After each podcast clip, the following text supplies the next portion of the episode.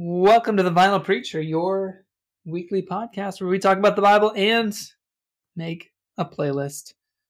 I'm Matt Keadle on sabbatical from St. Mark's Lutheran Church and Campus Ministry in Los Angeles, California, which is only a couple of hours away from Las Vegas, Nevada, where in just 24 hours, U2 will take the stage at Sphere, not the Sphere. It's just at Sphere. Sphere. Wow. So exciting. It is exciting. Are they live streaming? Are you gonna be able to watch it somewhere? I don't think so, but we'll we'll we'll see. I'm a part of a couple of uh, of Facebook groups that I had to answer three questions to get into, uh, and uh, we'll see. We'll see who's posting. Stuff. They have the good the good news, Zach. Uh, I'm sorry to cut you off, but the good news from these Facebook groups is that they have already posted photos of the merch, uh, which is great because it gives me time to think about what I want, make a plan. You know. It's good. Oh, it's smart. Uh, is Facebook where? So there was a day, the fan club, the, the day, the era of fan clubs. That was a thing in music, right? Mm-hmm. Uh, you know, you still are technically, I believe. Oh yeah, the U2 mm-hmm. fan club, but it was, I think it was more of an exclusive thing, in my mind at least, like '80s, '90s, pre-internet. It was a way to to get the fans together. I can't imagine it's as tight knit a community, like you know uh, I had friends who were in the DMB uh, group, mm. like school and stuff, who like could get the early access to tickets and stuff. Mm-hmm. Uh, I mm-hmm. don't feel like that. You know, I'm a big fan of lots of bands that are still out there, and, and I'm not.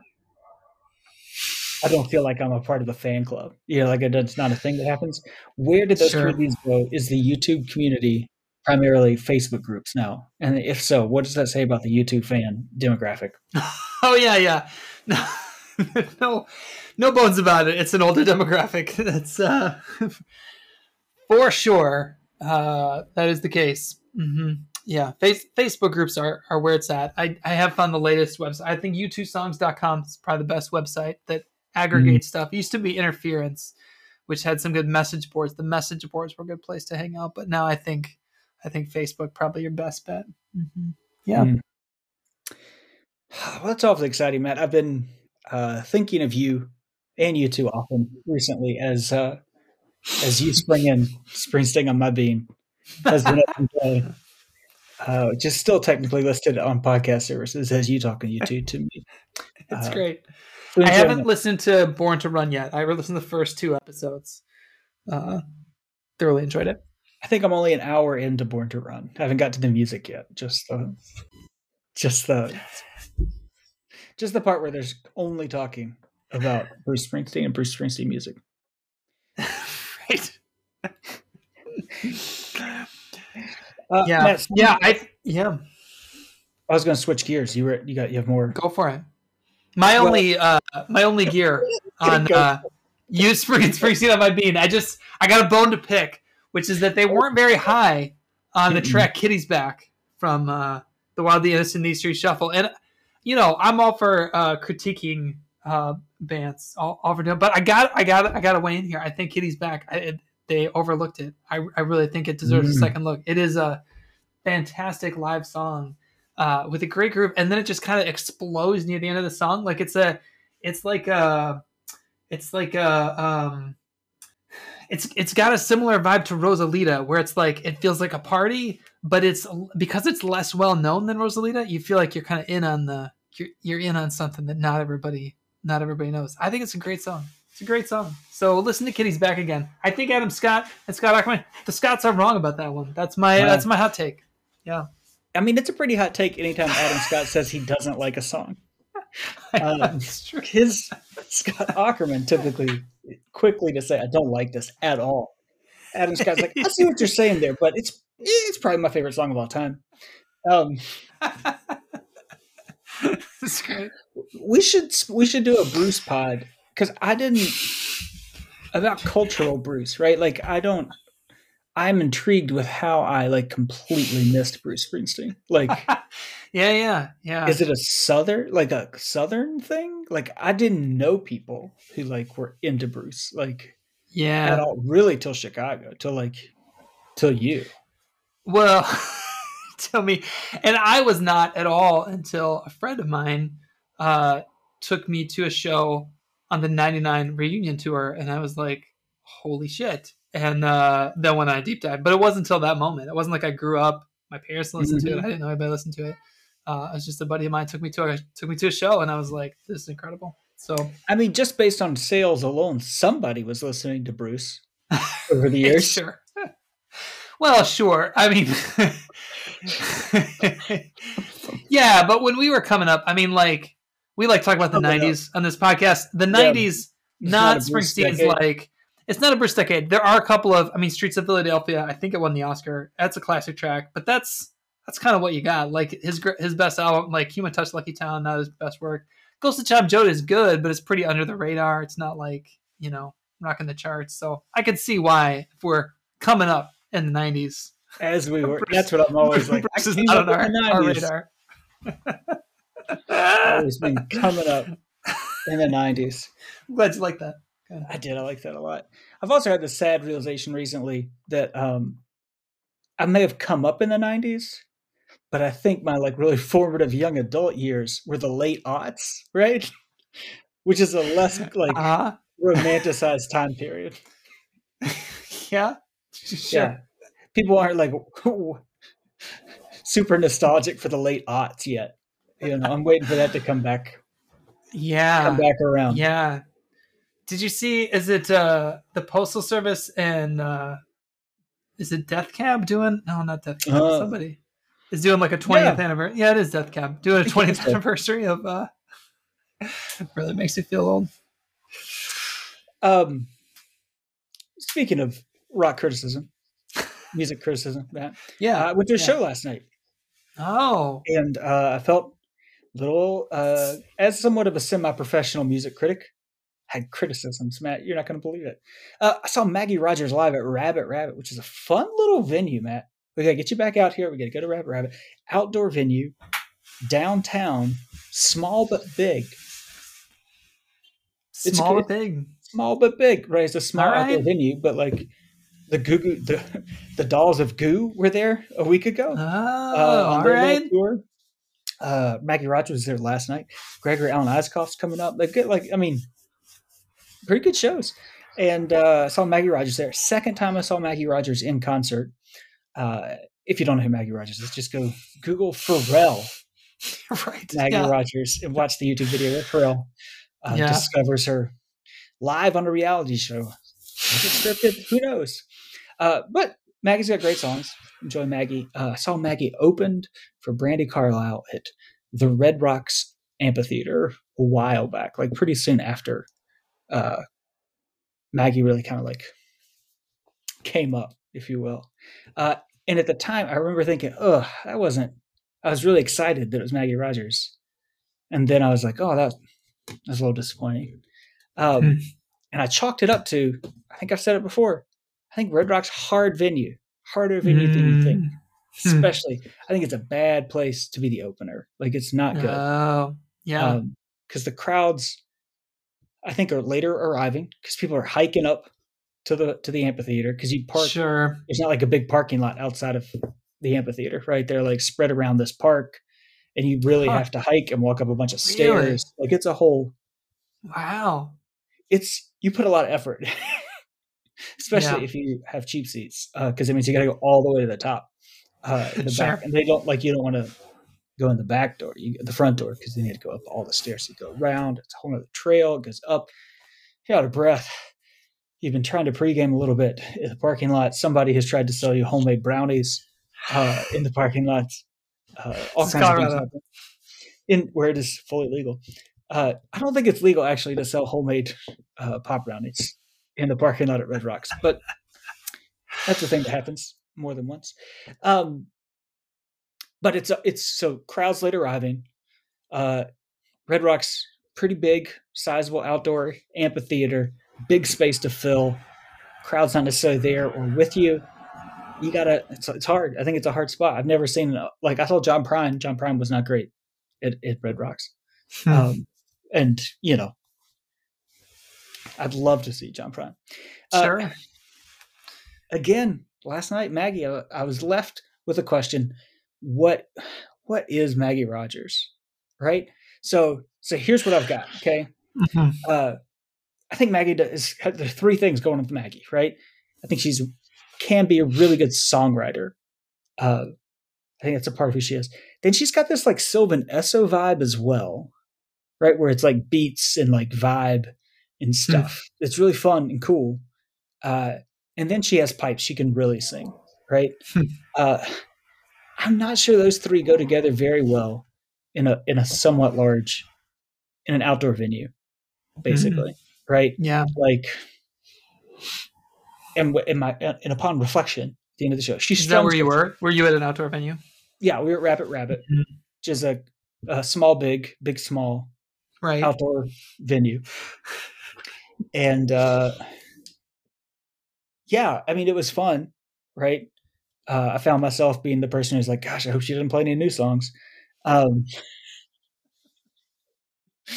uh, but then, like, so she strums her way through a couple songs, but then she's not. Most of the time, she's not like playing an instrument, which is fine, you know. Like, and there's groove and beats and like Sylvan Esso sorts of stuff going on, dancing. Uh, but then, like, I, I noticed at the end there there were no real like breaks during the hmm. during the show, right? And so she's left with like vocal runs as like the guitar break. Like there was a backing hmm. band, right? The guitar, there was no guitar solo or key. There, nobody soloed all night except for her like vocal runs, and that's just not mm-hmm. my owning my personal bias. I'm not really.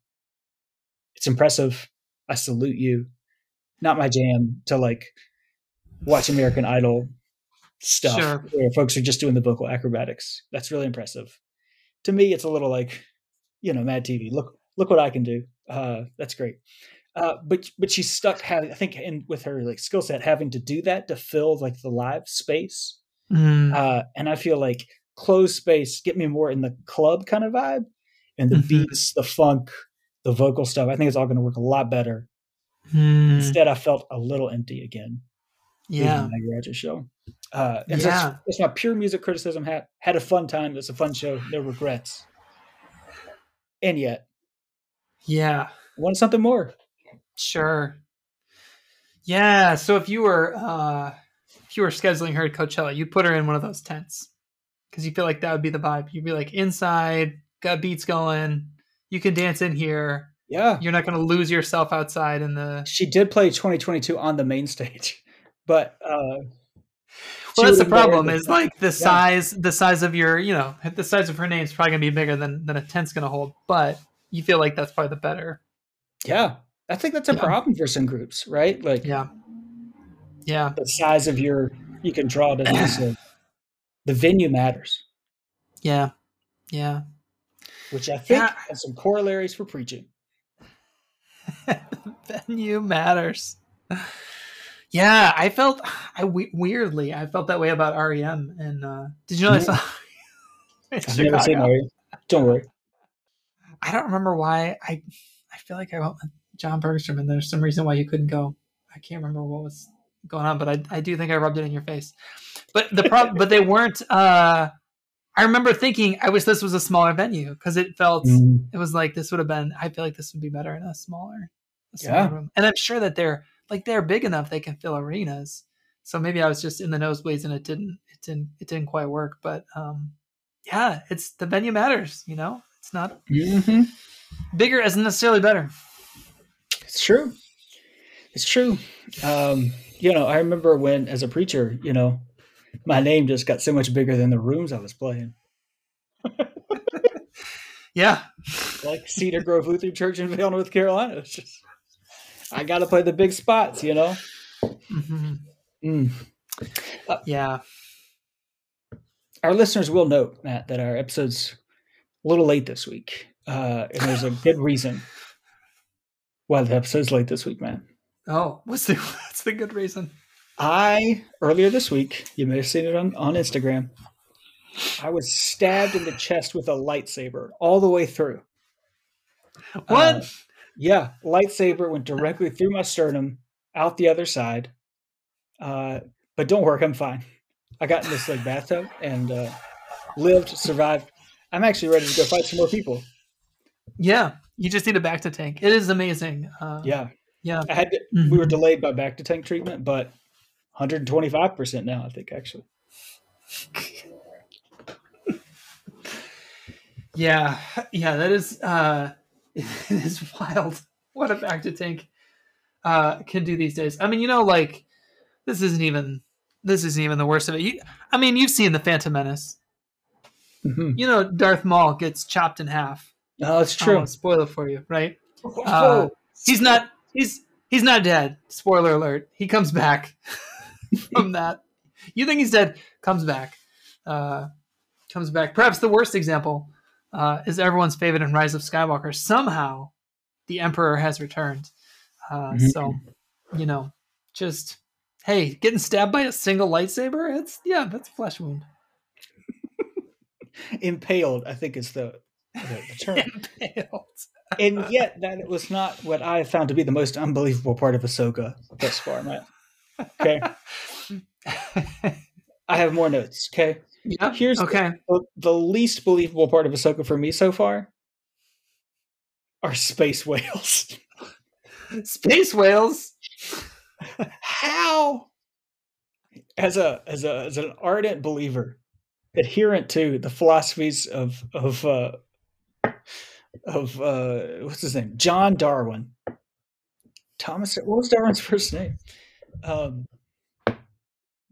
I just don't know how the development of a hypersonic anus um how evolution could do that. Yeah. aren't there? Uh, I thought you'd be Also, you'd be into this because aren't there space whales? Where are the calories coming from? Aren't there space whales in uh, Doctor Who? Not that I know of. Is this a common thing? Oh my gosh!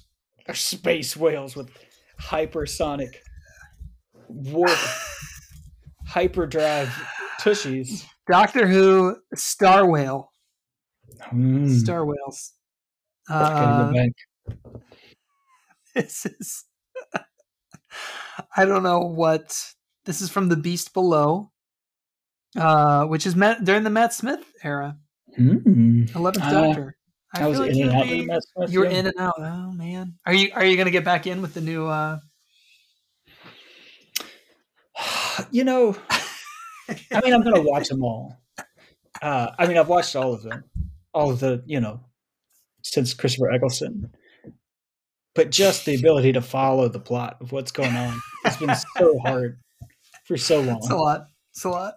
like just because they like prep you for everything to have significance, you know, Um, and then like clearly some things have significance, but then like well, I don't know what.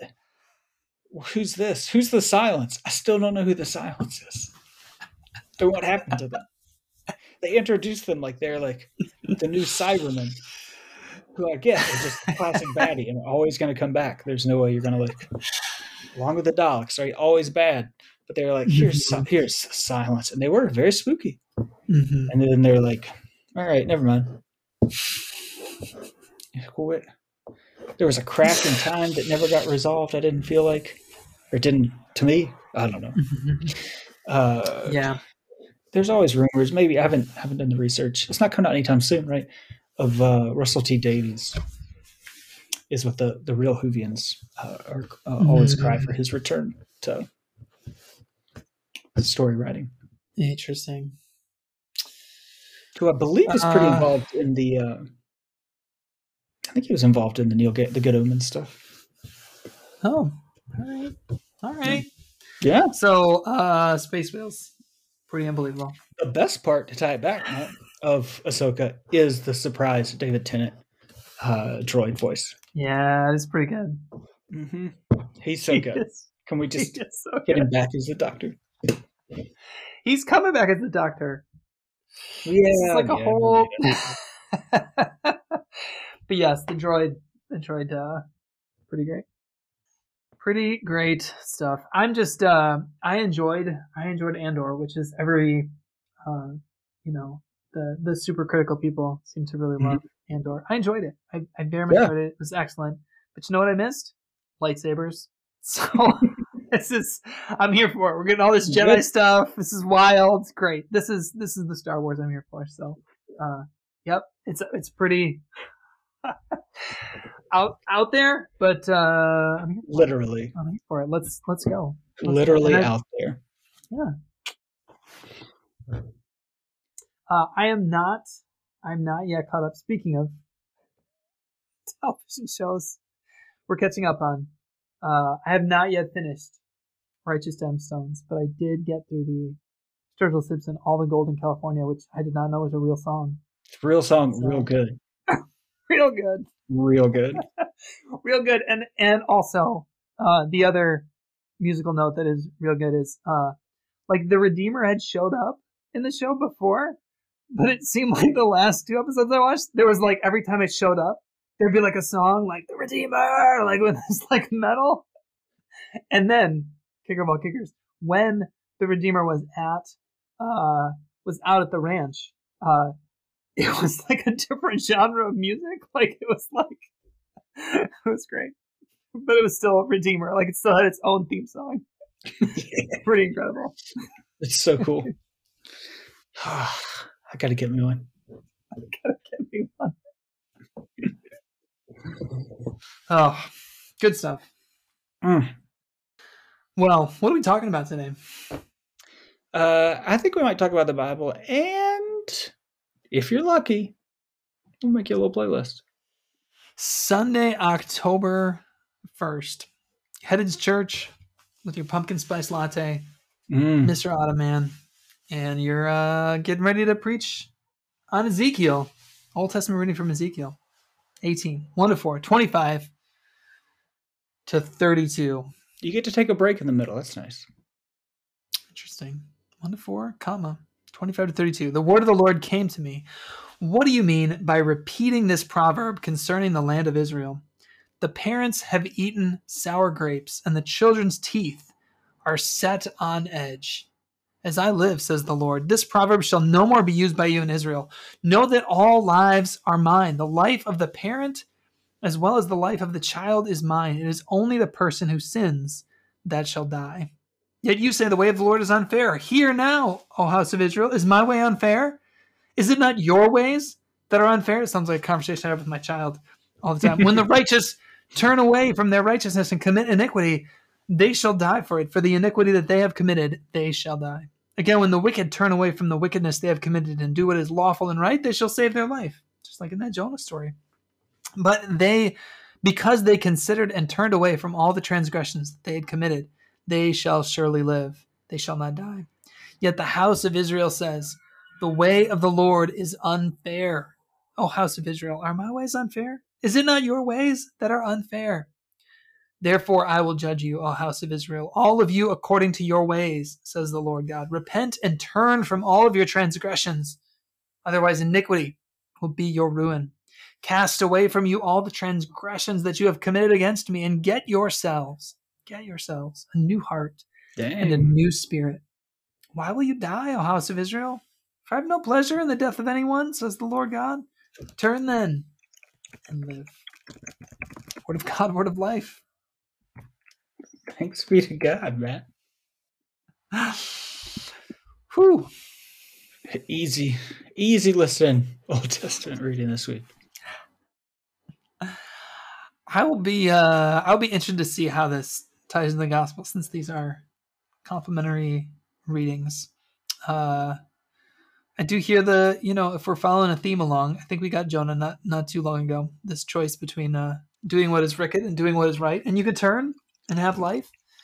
Um so we've got some some choices set before us. And uh yeah, always gotta love when the Lord questions the people. Am I always unfair? Is it not What your ways you? that are unfair? little rubber and glue situation here, man. Yeah, right. Uh, gosh. A question with this is a proverb. The parents have eaten sour grapes, grapes, and the children's teeth are set on edge. Is it a? Pro- I mean, I've not heard that before as a proverb. Do you? Do you hear that one a lot? I mean, if I've heard it once, I've heard it a thousand times. uh, I think later on you figure out what it's getting at, right? I think the idea is that the actions of the parents affect the children. Um, right? And so like there are these allusions to some like pretty common or not common, but familiar biblical themes of like um, the kind of ancient uh, Near Eastern idea that that oh gosh, like curses and stuff, um, punishment would fall through like generations, Hmm. right? So like uh, the man born blind, right? Was it the p- sins of the parents or the sins of the man while the man was born blind? Uh, Mhm. reveals this like reality that isn't super ap- applicable to us these days because we don't we don't think about things often that way. Um, Mhm. did this bad thing happen because of my forebears? Uh, and so maybe that's what we're getting at here that the parents have eaten sour grapes and it's caused the children um, to set their teeth on edge. Um, and I think there are probably like two sides to that proverb and Jesus's kind of reason for bringing it up because it doesn't feel like super connected to like Mm. the punchlines here seem to be like your house is unfair uh you actually you complain about me but it's actually you guys and that doesn't seem super connected to this proverb about parents and children um Mhm. but it um on one hand one way to address it i think is to say that it's it's, it's making the case that you know blaming um, having bad things happen to people because of the actions of their parents or perceived actions of their parents or people outside of their control is unfair is one of the things i think it's saying uh, but i also think if it is a proverb uh, it probably uh, emphasizes the the inverse, the converse.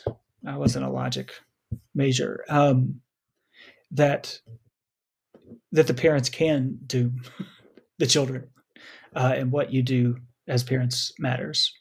Uh, Hmm. And I think both those angles fit into this reading. What you Right, do as parents matters. Bad news, Matt. Which is funny because most of the time it feels like it doesn't matter what I do. I'm going to lose.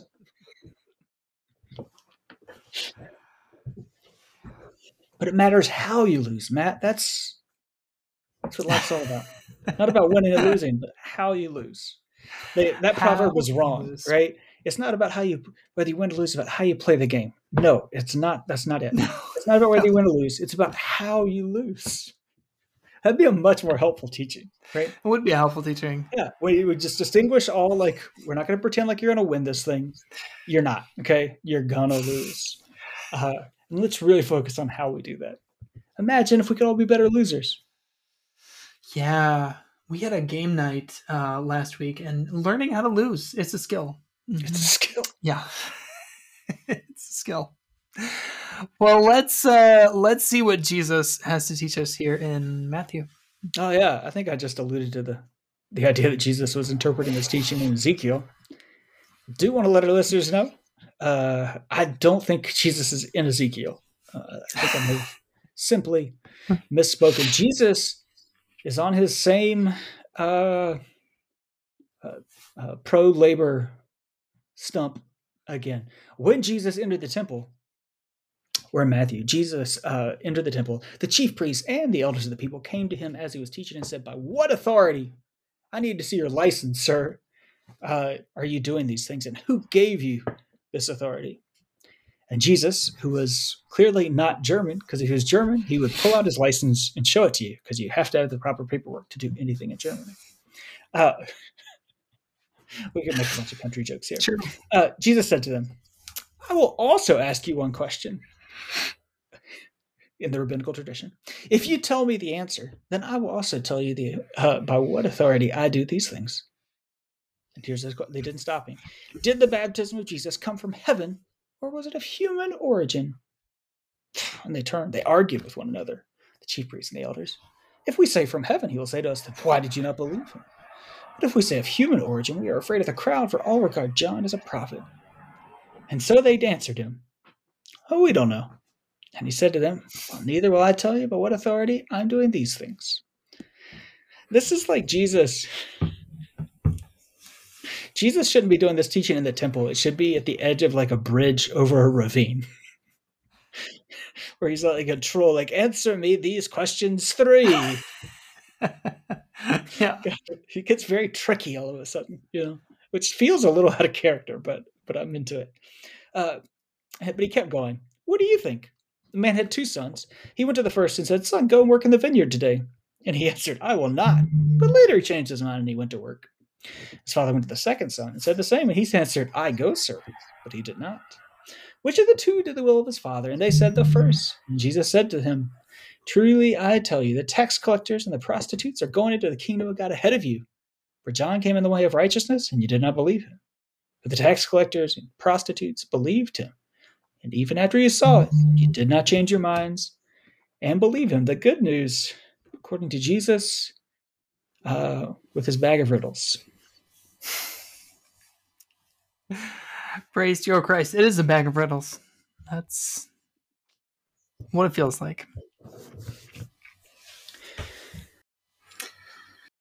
Do we have good news in this bag of riddles?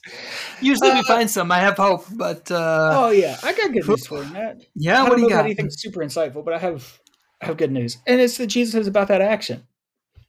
Mm. Um, he's gonna let his hands talk, uh, though he's playing word games and stuff and rhetorical tricks, which is kind of ironic. Uh, right? I think you got to suss through the parable here because we got a parable and proverbs that muddy things up. Um, because they affirm the chief priests and the elders affirm uh, that the the first one did the will of the father right that the one who said no and then went to the vineyard and then jesus like castigates them so you can hear it hmm. as in like wrong uh, but jesus i think is saying that's the right answer do you not see how you are like the second son uh, that you hmm. say the right answers but you do not do the right answers um, i think that's the condemnation they're making there and so i think that good news is right like it's a a, a Luther, a James sort of deal here, right? That like I also like how the believe as somebody with a a, a, a strained relationship with the idea of believing and believe. Uh, I like how emphasized it is here. That believing is, is is really hit a bunch of times in this gospel, and it is so clearly um, inseparable from the action right? Hmm. So that belief is not a interior thing, uh, primarily or exclusively, right? But it belief is only belief when it is connected uh, to the actions, to the deeds, to the doing. Jesus cares much more that the will of God is done in the world than mm. than that the words are said. Yeah. Yeah. Proof of proof of concept. Your proof of belief. Yeah. Yeah. I feel like also this is one of those texts. I mean, this is always true, but it feels especially true here where what do we say at the beginning? Context matters. Where your preaching matters. Mm. We were talking about the size of the venue, mm-hmm. uh, but your community matters here too, and what uh, where you situate yourself and where you situate your community within this text. So Jesus is going back and forth with uh, the chief priests and elders of the people. So who who are they? Like, are you where where are you in this text? Are you the people being like in the congregation being taught by Jesus, and these people have somehow come and like interrupted this thing? Like, um, do we need to preach against the powerful in this situation? Because we need to say Jesus is paying attention. Um, Jesus can see what's happening. Like, um, I don't know if you want to uh, call your congregation the tax collectors and the prostitutes. I don't know if that's who your congregation is, uh, but maybe your congregation are underdogs and you want to preach uh, in such a way to say, hey, Jesus sees you. And uh, you might think you're doing the wrong thing, but actually, Jesus knows uh, what you're up to. On the other hand, uh, maybe you're in a powerful context and you got to figure out maybe you're not going to throw a bag of riddles at them, but um, you might think about how does the good news hit the chief priest and elders of the people? Is this like the is this the opportunity to change, just like um, those Ninevites had, and just like Ezekiel seems to present? Like there's always this opportunity, um, and what might that look like in your context? Obviously, you might say that a little bit uh, nicer, Dear Jesus. But again, like I just think I think the power dynamics are all over this text too, right? From chief priests, elders, whoever the crowd is that's listening, whoever Jesus is teaching, um, and then the people that Jesus alludes to, um, these tax collectors and, pro- and, and prostitutes, as well as like the two sons. Who are the two sons? Who metaphorically are we thinking about? Um, so just again, uh, where's your congregation in this, and how do you preach to them? If that makes sense. I think mostly, Matt, this is an opportunity to just dunk on the evangelicals in your sermon. Again, uh, don't preach to your Thank Facebook feed. Thank you, Lord. I we are not like them, who do not who say they believe but do not uh, do the works. Uh, and to pat ourselves on the back, Matt, I think that's primarily what what this is uh, an opportunity to do. The other thing I'd, I'd lift up about this text that I like a lot is that Jesus gets super political here. Mm. Um, and political, I think I mean in a, in a fairly like academic ish kind of sense, where Jesus threads this line. Like on one hand, I hear, I see the cartoonish version of, of Jesus standing at the bridge or uh, letting you over the bridge uh, if you answer the riddle correctly. Um, but also you being aware of the political context and maneuvering Mm. through the realities of a political context in order to get a desired result. Mm. Um, right. And like the text is really explicit about it that, like, well, I mean, they think what they think, and they would have, like, if they were in a closed session here, an executive session of uh, chief priests and, and the elders and Jesus, they might tell them what they think, right? But there's political pressures, and they can't say that Mhm. John the Baptist uh, didn't come from God because of those dynamics. And Mhm. Jesus doesn't just come in and say in a really like authoritarian way or like a, uncompromising way that this is the way it is. He maneuvers through a political context uh, Mhm. and gets makes things happen. Right. So the the wise and serpents sort of side of things, and I am the kind of person who likes that a lot. That you don't have to have like that sort of like in the next breath after saying we should dunk on evangelicals this Sunday, um, uh, the kingdom will not be achieved through that sort of like uh, through through kind of purity test sorts of things, right? Mhm. But engaging in the places in the world and the systems in, in which we find ourselves that Yeah. will require compromise and small steps and hard work.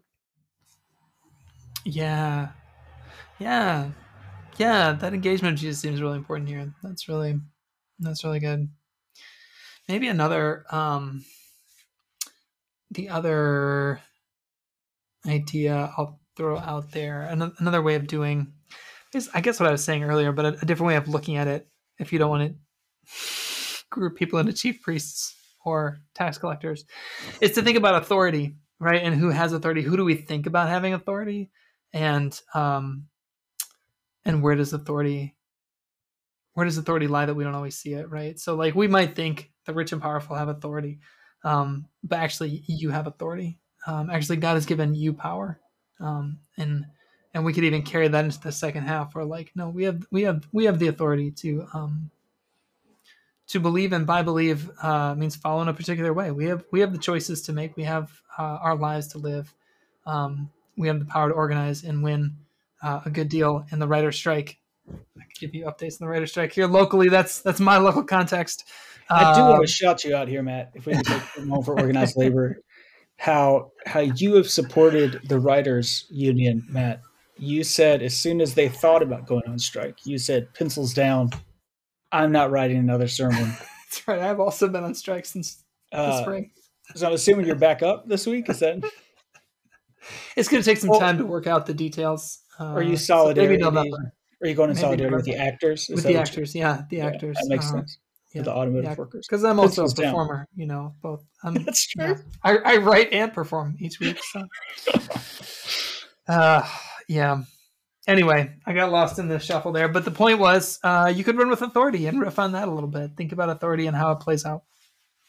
the the the leaders here, the powerful, are actually kind of exposed as well. which I think is an interesting piece of this. Right, they're not as powerful as we assume they are to be in that because they can't say what they want. Right, like they're beholden to the crowds all of a sudden. Right, the people that we suppose they're much more powerful than.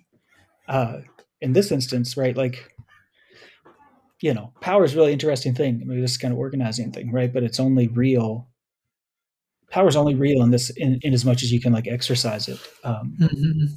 and they can't exercise the power that they they seem to think that that everybody thinks they have in this story. Yeah. Yeah. Amen. See, we got there. Boom. We waded our way through the word soup. Well, let's see what we're listening to this week. Uh, I can't I can't see the word authority uh, in the text without thinking of authority song by John Mellencamp. I fight authority, but authority always wins. Uh, oh, what a classic! What are they going to do? The John Mellencamp podcast. Uh, just go album by album. I don't know what it'll be called, but I can't wait to find out. Melon, you talking John Mellencamp? I can't, I can't wait to find out. Uh, Authority song, John Mellencamp. Uh, what is that from? I can't. I. It's from. Uh, it's before. It's before Scarecrow. I'm gonna have to look it up. Um. There's a piece in here about change your minds. Even if you say you do not change your minds and believe him. So how about change your mind from the Killers, who are also a Las Vegas band. I don't know. Maybe they'll open. I don't know. Could happen. Who knows? Maybe they'll play Sphere next. Uh, still thinking about Sphere. Sphere a hard place to Uh, we, we need a we need a song by U2. We need a song from Achtung Baby. Uh, let's go with uh, Ezekiel. Uh, people telling God, "You're you're so cruel. God, you're so cruel. You're so unfair. So cruel. So cruel." By U2 from 1991's classic, their best album, Achtung Baby. You know what I absolutely loved about the Maggie Rogers show last night, man? She went were- on. Yeah. Show at seven is what it said, right? Opener at seven. She was Uh-huh. on at eight. I walked in my door at ten o'clock on a Wow. Tuesday night. I thought I was going to be hurting all day today because I was like, I, you know, shows go late. Uh, so Frank Ocean could take some notes from uh, Frank Ocean.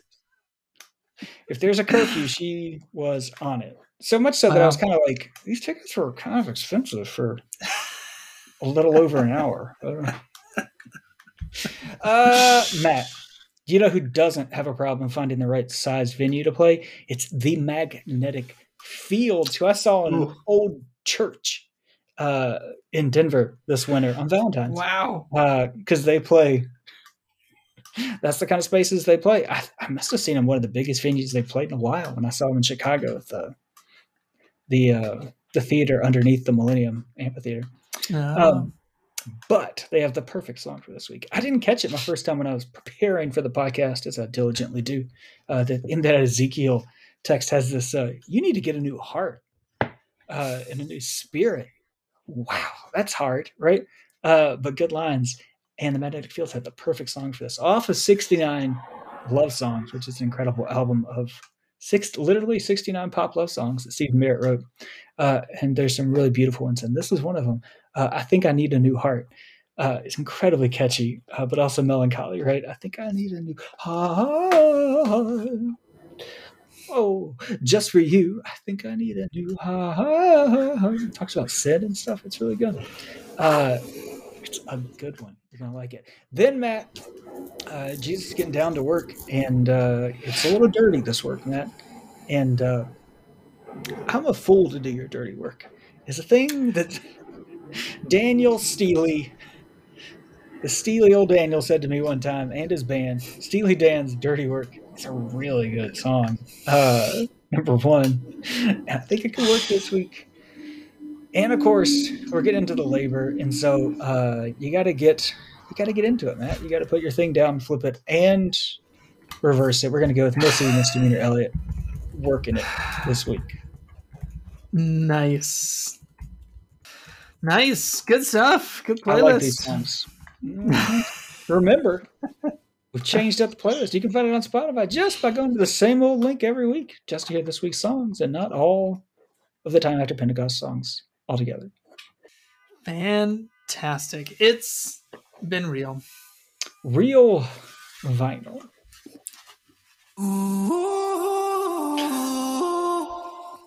Let your echo